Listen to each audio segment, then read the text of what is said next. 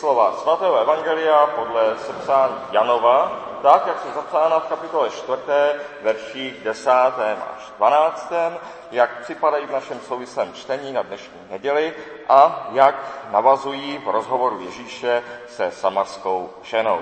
Poslyšme ta slova. Ježíší, to je samařance, odpověděl. Kdyby znala, co dává Bůh a věděla, kdo ti říká, abys mu dala napít, požádala bys ty jeho a on by ti dal vodu živou. Žena mu řekla, pane, ani vědro nemáš a studna je hluboká. Kde tedy vezmeš tu živou vodu? Jsi snad větší než náš praotec Jákob, který nám tuto studnu dal?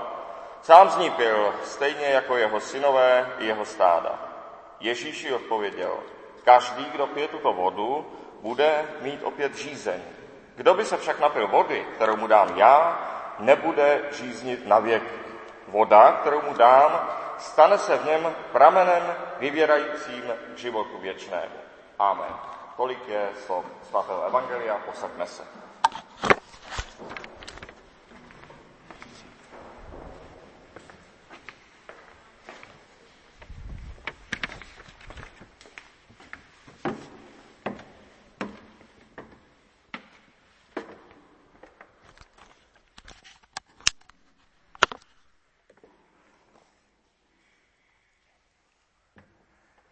Samarská žena, jak je vidět z toho rozhovoru předtím i potom, se Ježíšovi viditelně vysmívá. Všimněme si, žádná z jejich slov nejsou upřímnou odpovědí na to, co Ježíš říká, žádná z jejich slov nejsou upřímnou otázkou, ale výsměchem. Ježíš nejdříve řekne, dal bych ti vodu živou. I malé dítě ví, co je živá a mrtvá voda. I malé dítě ví, co je živá a mrtvá voda. Živá voda představuje moc křísit mrtvé, jak známe ze zlatovlásky. Ano, jistě, živá voda, a to i v češtině, označuje původně pramenitou tekoucí vodu. A mrtvá voda oproti tomu označuje vodu stojatou, vodu z nádrže, takovou tu vodu ze sudu na zahradě. Je jasné, která je lepší napití, proč se té, které tak říká, proč se jedné říká živá a druhé mrtvá. Ale i dítě chápe, že ta voda v pohádce je něco jiného. Takže když samařanka řekne Ježíšovi, pane, ani vědro nemáš a studna je hluboká, kde tedy vezmeš tu živou vodu? Dělá se hloupější, než je.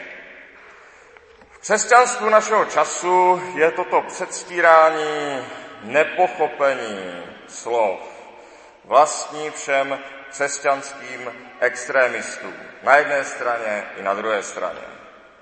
Křesťanům, kteří se staví jako extrémně svobodomyslní, i těm, kteří se staví jako ti nejoddanější a nejčistší. Sice oběma těm i těm je vlastní přesvědčení, že k lidem je třeba mluvit těmi nejsoučasnějšími, nejmódnějšími slovy.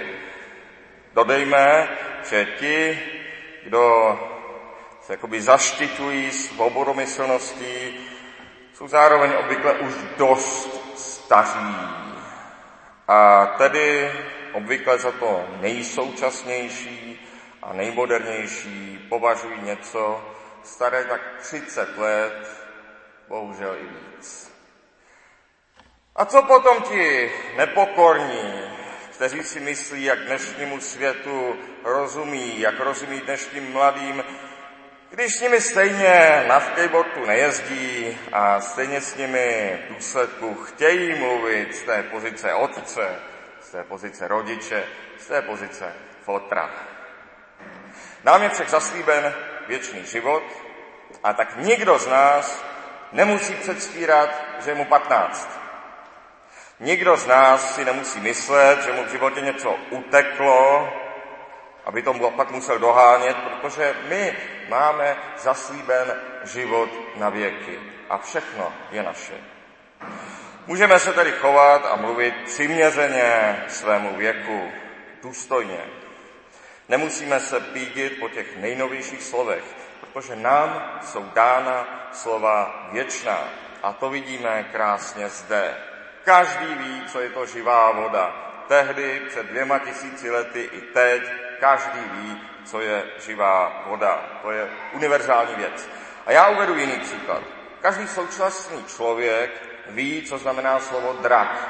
Každému můžete říct slovo drak a každý ví, co drak znamená. I když nikdy žádného neviděl, dokonce ani vidět nemohl, protože drak neoznačuje nějakou všední věc, ale nadzemského ducha zla. Stejně tak každý ví, co znamená slovo oltář, trůn, meč. I když většina z nás nemá, většina z nás nemá doma ani oltář, ani trůn, ani meč. Jsou to slova, která používáme pro něco důležitějšího, než pro všední věci. A všichni jim rozumíme. Všichni těm slovům rozumíme a rozumíme jim jaksi někde hluboko v srdci, ne na povrchu. A ta slova, taková slova jsou velmi užitečná, protože je u nich skoro jisté, že všichni, kdo je slyší, ať jakéhokoliv národa, rasy, ať jakéhokoliv věku, všichni, kdo ta slova slyší, mají u toho dost podobné pocity. Třeba, když se řekne oltář, nebo když se řekne drak, nebo když se řekne živá voda. A když se těchto srozumitelných slov vzdáváme, jsme pošetili a usvědčují nás slova, synové tohoto světa jsou vůči sobě navzájem prozíravější než synové světla. Vždyť v těch nejsoučasnějších filmech, v počítačových hrách a v pokleslých románech se to draky, trůny, oltáři a tak dále jenom hemží. Samařenka se tedy posmívá nepraktickému Ježíši, kterému chybí soudobá technika k nabrání vody. Vědro. Popravdě řečeno, asi najdeme víc lidí, kteří nevědí, co je vědro, než těch, kteří nevědí, co je to živá voda. Mnohem více lidí nebude vědět, co je vědro, to je takový belík, než těch, kteří nevědí, co je živá voda. To ví každý. Na tom vidíme, jak rychle stárne to, co je současné a co se jeví velmi praktické. Vidíme tedy, kdo je zde moudrý a kdo pošetilý. Pamatujme však také, že Kristus žil svůj život pro nás a před námi prošel také mnoha svízelnými situacemi, nesl naše ponížení.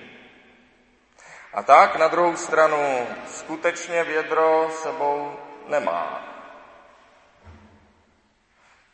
Skutečně tu vodu nabrat nemůže. Z toho můžeme vzít tato poučení.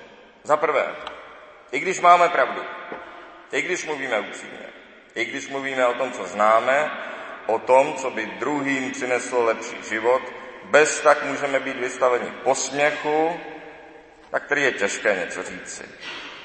Je to prosté, že především vypadáme legračně, neznamená vždycky, že nemáme pravdu. Někdy ano, někdy to znamená, že nemáme pravdu, ale ne vždy. Kristus za nás prošel první právě takovými chvílemi, i chvílemi ponížení, zesměšnění. Druhá věc je, že Kristus skutečně vědro neměl, řízení zastihla na dlouhé cestě. V lidském životě totiž nejde při nejlepší snaze vždycky všechno naplánovat. Nikdy nejde předvídat všechno a připravit se na všechno. A Ježíš skutečnou žízeň opravdu měl. Šel horkém v Orientu. Ježíš skutečnou žízeň měl, protože je skutečný člověk. On za nás podstoupil ponížení, abychom my nemuseli.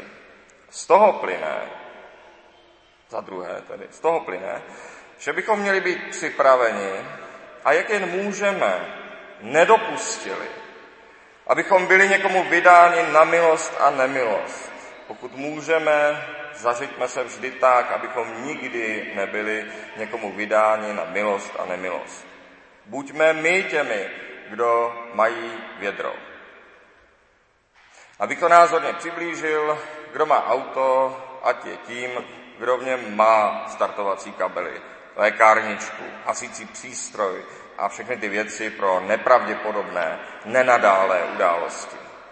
Buďme raději těmi, koho v nenadálé chvíli budou lidé prosit, než těmi, kteří prosí. Protože Kristus je král králů a pán pánů, vládce všeho světa. Jako takový může po světě chodit na lehko, protože všechno je jeho, jeho je také veškerá sláva. Kristus může po světě chodit na lehko. My nemůžeme, my nejsme král králů a pán pánů. My nejsme Kristus, ale jsme Kristovi služebníci, jeho učedníci a mladší bratři a sestry. Buďme tedy připraveni, buďme těmi, kdo milost prokazují, ne těmi, kdo o milost žádají. I Kristus sám ostatně, když chodil po světě, choval se velmi prakticky. Když se podrobněji podíváme zejména na Matoušovo a Markovo evangelium, kde to zachyceno nejlépe, spatříme, jak dobře měl Kristus všechno, co dělal promyšlené a naplánované a zorganizované.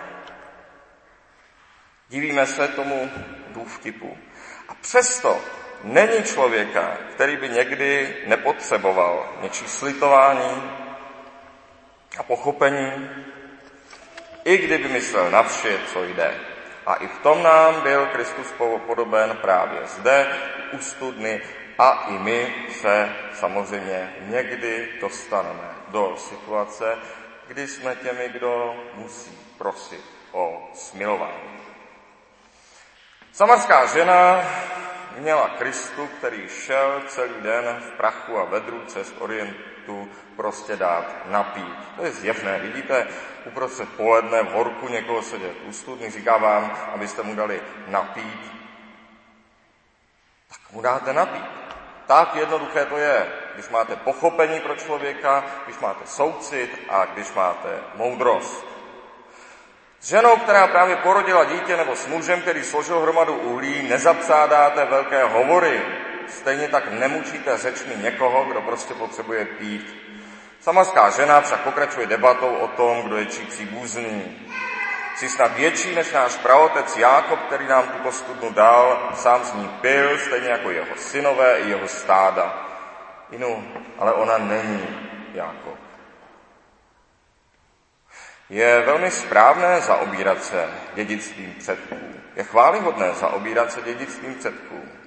Vždyť my sami bychom chtěli, aby naše děti nebo ti, jejichž, budoucnost jsme mohli, jejich budoucnosti jsme mohli nějak přispět, jejichž výchovu jsme mohli nějak ovlivnit, aby všichni ti měli hezký život, naplněný život a tak jistě pro nás chtěli i naši předkové.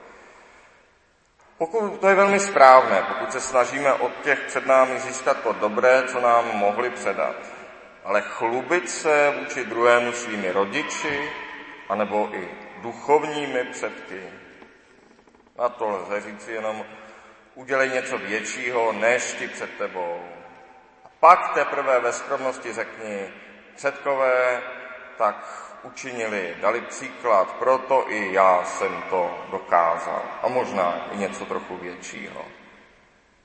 Překonej své předky a pak si na ně v řeči pokorně vzpomeň.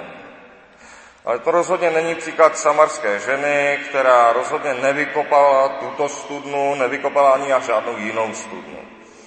A proto teprve, až překonáme naše rodiče i naše předky pokrevní nebo předky duchovní, pak je ten čas. Pak pokorně řekněme, od nich jsme se to naučili. Kdo z nás by ostatně chtěl, aby se jim jeho pokračovatelé, tělesní nebo duchovní, oháněli, aniž skoro nic do světa přinesli. Kristus je tedy u té studny ponížen, ponížen nepatřičnými řečmi. Protože má prostě žízeň, tak je nucen poslouchat rádoby chytré řeči, Přijmeme poučení a neup, nepoučujme nikoho, kdo je ve velké nouzi. Buď ho pošleme pryč, protože můžeme, protože jenom ochotného dárce miluje Bůh, ne neochotného, a pokud někomu nechcete něco dát, tak mu nic nedávejte. A nebo, nebo rovnou vyřešme problém toho člověka, který je před námi v nouzi. A on se možná později sám bude chtít zeptat, co nás k tomu vedlo. Nebuďme však jako tato žena, která mučí samotného božího syna, který k ní přišel svými technickými možnostmi a odkazem svých předků, kterému sama ani zdaleka nemůže dostat. Buďme těmi, kdo mohou něco dát. Lidé se, pak, se nás pak možná sami zeptají, možná také ne. A když jsme prosebníky, věřme, že náš pán a král byl v tom před námi.